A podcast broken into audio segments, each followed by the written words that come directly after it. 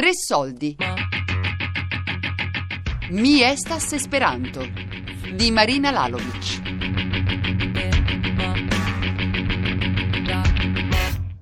Allora, mi fa una prova, mi conta fino a 10, per favore?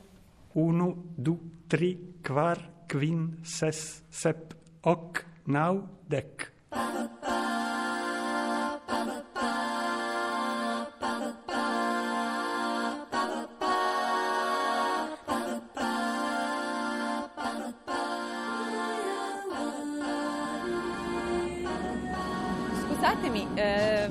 Conoscete Esperanto?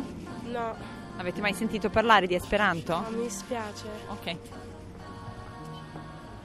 Chi Conosce Esperanto? Il? Esperanto? No, Non ha mai sentito parlare? no, no. Ok, grazie. Mi scusi, lei conosce Esperanto? No. Do you know what is Esperanto? Esperanto? Yeah. No. Sapete cosa è Esperanto? No. Just one question. Do you know what is Esperanto? I what? Esperanto. Have you ever I've heard? heard of it. Is it a European language? Sorry guys, excuse me. Do you know what is Esperanto? What? Esperanto. Have you ever heard of this word? No, Esperanto. And you? Esperanto. Yeah. It's a language. Yeah. Spanish. A type of in Spain. Okay. Do you know what is the purpose of this language? It's just a dialect. Okay. Thank you so much. Thank you. Bye. Esperanto, ho sentito qualche volta, però se mi dà qualche indicazione forse mi viene in mente. Eh, tu sai? No. È la lingua che doveva Ah, essere quella, europea. quella europea che dovevamo parlare tutti quanti, sì, sì, sì, sì, sì, che però poi non se ne è fatto più nulla. E cosa ne pensi? Beh, sarebbe stata una cosa giusta, ma visti i venti di secessionismo che ci stanno adesso, l'Europa adesso non mi sembra tanto unita. E ti piacerebbe imparare qualcosa in Esperanto? Ma sì, se ce ne fosse un'utilità, sì, però non la vedo l'utilità adesso. Va bene. Grazie. Ciao.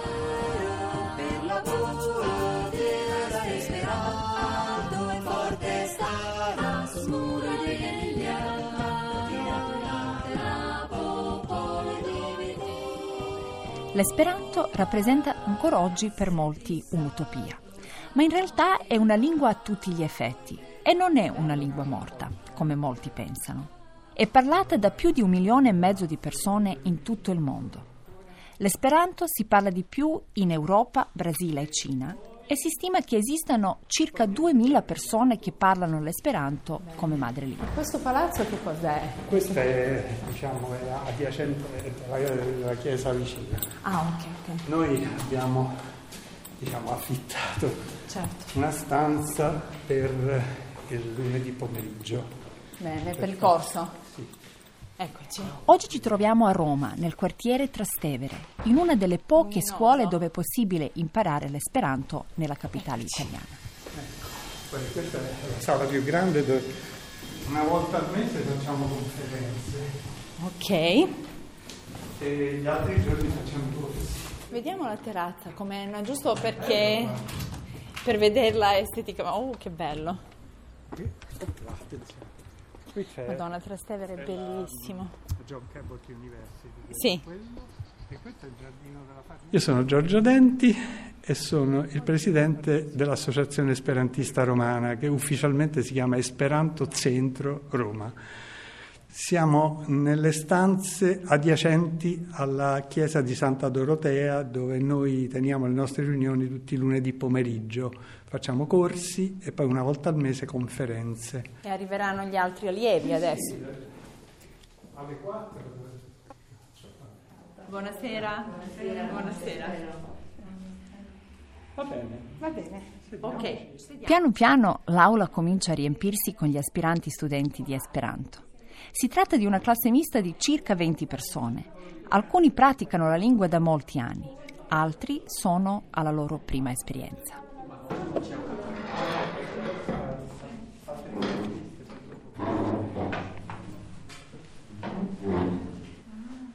Possiamo cominciare con i saluti, per esempio dicendo Bonan Vesperon come saluto e poi mh, altri saluti per dire buongiorno eccetera, quindi Bonan Matenon bonantagon, bonan vesperon, bonan nocton, saluton, arrivederci, gis revido, questo qui all'inizio tanto per eh, dire come ci si saluta quando ci si incontra. Poi se si segue un metodo più tradizionale si comincia con l'alfabeto, come si legge, quindi si fa vedere... Mi estas Riccardo e per me l'esperanto è la cosa che unisce gli uomini. Eh, mi estas Michela, eh, per me l'esperanto è la mia vita. Mi estas Luisa, per me l'esperanto è giovinezza.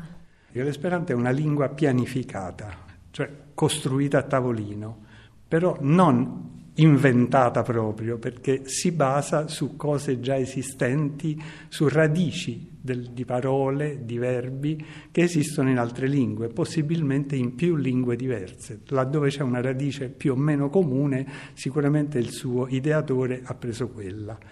In questo modo è facile perché poi le parole si costruiscono con prefissi e suffissi, quindi i tempi di apprendimento dell'esperanto sono decisamente, ma almeno chi dice 5, chi dice 10 volte inferiori a imparare qualsiasi altra lingua. Un altro modo è mi, mi, si, mi, si, mi, mi estas, mi estas Ranieri, mi vuol dire io, estas Ranieri, io sono Ranieri, si tu sei?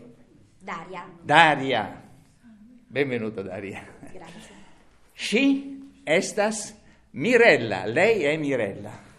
Lui è Giorgio, li estas Giorgio. Poi avanti noi, eccetera, eccetera. Cosa viene fuori da questa cosa? Che sempre si dice estas. Cioè non è come in italiano, io sono, tu sei, egli è, noi siamo, voi siete. Poi nei tempi io, io sarei stato, tu saresti stata. No, sempre uguale. Perché? Perché ci sono i pronomi che distinguono. E allora il verbo è sempre regolare, sempre uguale, un bel risparmio. Quindi i verbi sono semplicissimi perché c'è un'unica voce per il presente, una per il passato, una per il futuro e così via. Ci sono 28 lettere, però a ogni suono corrisponde una lettera, a ogni lettera corrisponde un suono, quindi una volta impar- l'accento cade sulla penultima vocale, quindi una volta che uno ha imparato queste semplici regole, subito può leggere. E poi noi europei siamo avvantaggiati rispetto agli orientali, per esempio, per la conoscenza del lessico, però come costruzione della lingua è molto più simile a altre lingue che non le nostre, cioè mettendo insieme dei pezzi si riescono a formare le parole, questo facilita molto. Bon venon. Bon venon. Bonan vesperon al ciui. Buonasera a tutti, ho detto. Mi estas ti, eh, per me l'esperanto è inclusioni. Mi estas Silvio, per me l'esperanto è uno strumento educativo per la democrazia. Mi estas Luigi, por mi Esperanto estas demokracio. Ĉu iu povas rispondi? Ma chi è il padre dell'Esperanto? Si chiamava Ludwig Leiser Zamenhof ed era un oftalmologo di origini polacche meglio conosciuto con il nome di Dottor Esperanto, colui che ha inventato la lingua di tutti. Zamenhof intanto è nato nel 1859 a Białystok, che è una città della Polonia nord-orientale oggi, ma all'epoca faceva parte dell'impero russo. La situazione in, que- eh, della, in, quella città era che forse il 70%, 65-70% degli abitanti erano ebrei e poi c'erano polacchi, c'erano russi, perché i russi erano diciamo, eh, impiegati, poliziotti, gli ufficiali, insomma, eh, i governativi e tedeschi mercanti. Quindi quattro comunità assolutamente separate l'una dall'altra, non avevano nessun punto di contatto né, né, civile né religioso, niente, e quindi c'era un'atmosfera di incomprensione.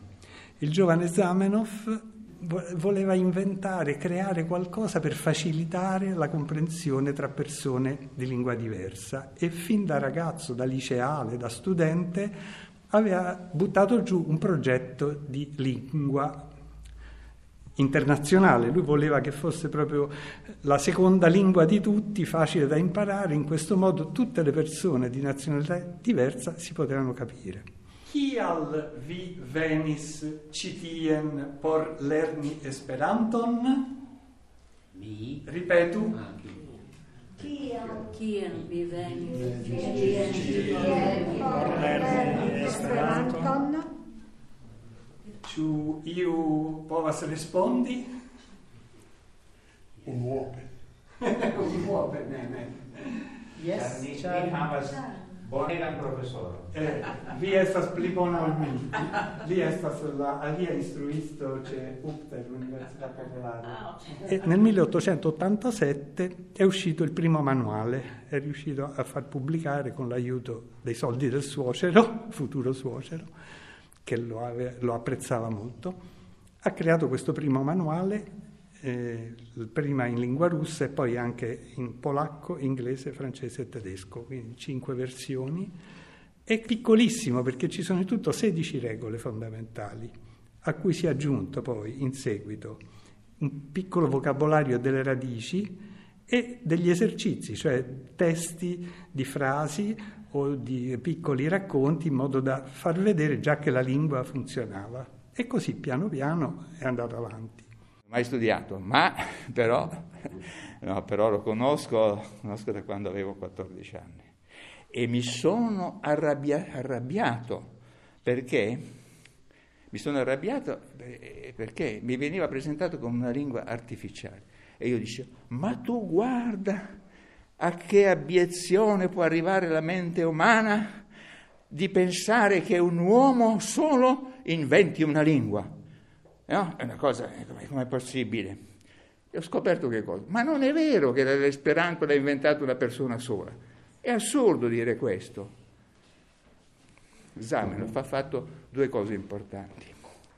Ho scritto un libro, il progetto di lingua, e poi applicato confrontandosi con i grandi della letteratura mondiale. Ma questo non è l'esperanto. L'esperanto l'hanno fatto tutti quelli che sono venuti dopo. Io ho portato adesso qualche libro, potrei vedere la Divina Commedia, la Gerusalemme Liberata, l'antologia. Ma che c'entra Zamenhof con questi? L'ha fatte lui? Zamenhof ha fatto questo progetto, grandi meriti, eh? Per carità, grandi meriti, perché senza di lui non si sarebbe fatto.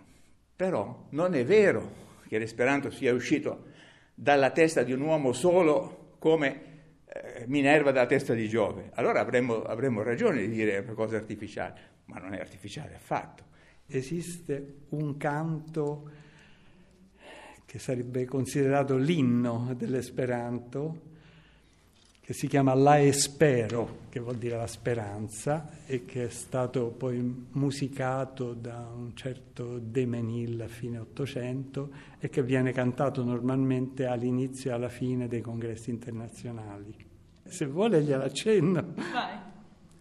En la mondon venis nova sento, tra la mondo iras forta loco, per flugiloi de facila vento, nun de loco la flugo, flugo gira Mi estas Esperanto di Marina Lalovic. Tre soldi è un programma a cura di Fabiana Carobolante, Daria Corrias, Elisabetta Parisi e Lorenzo Pavolini. Podcast su tresoldi.rai.it.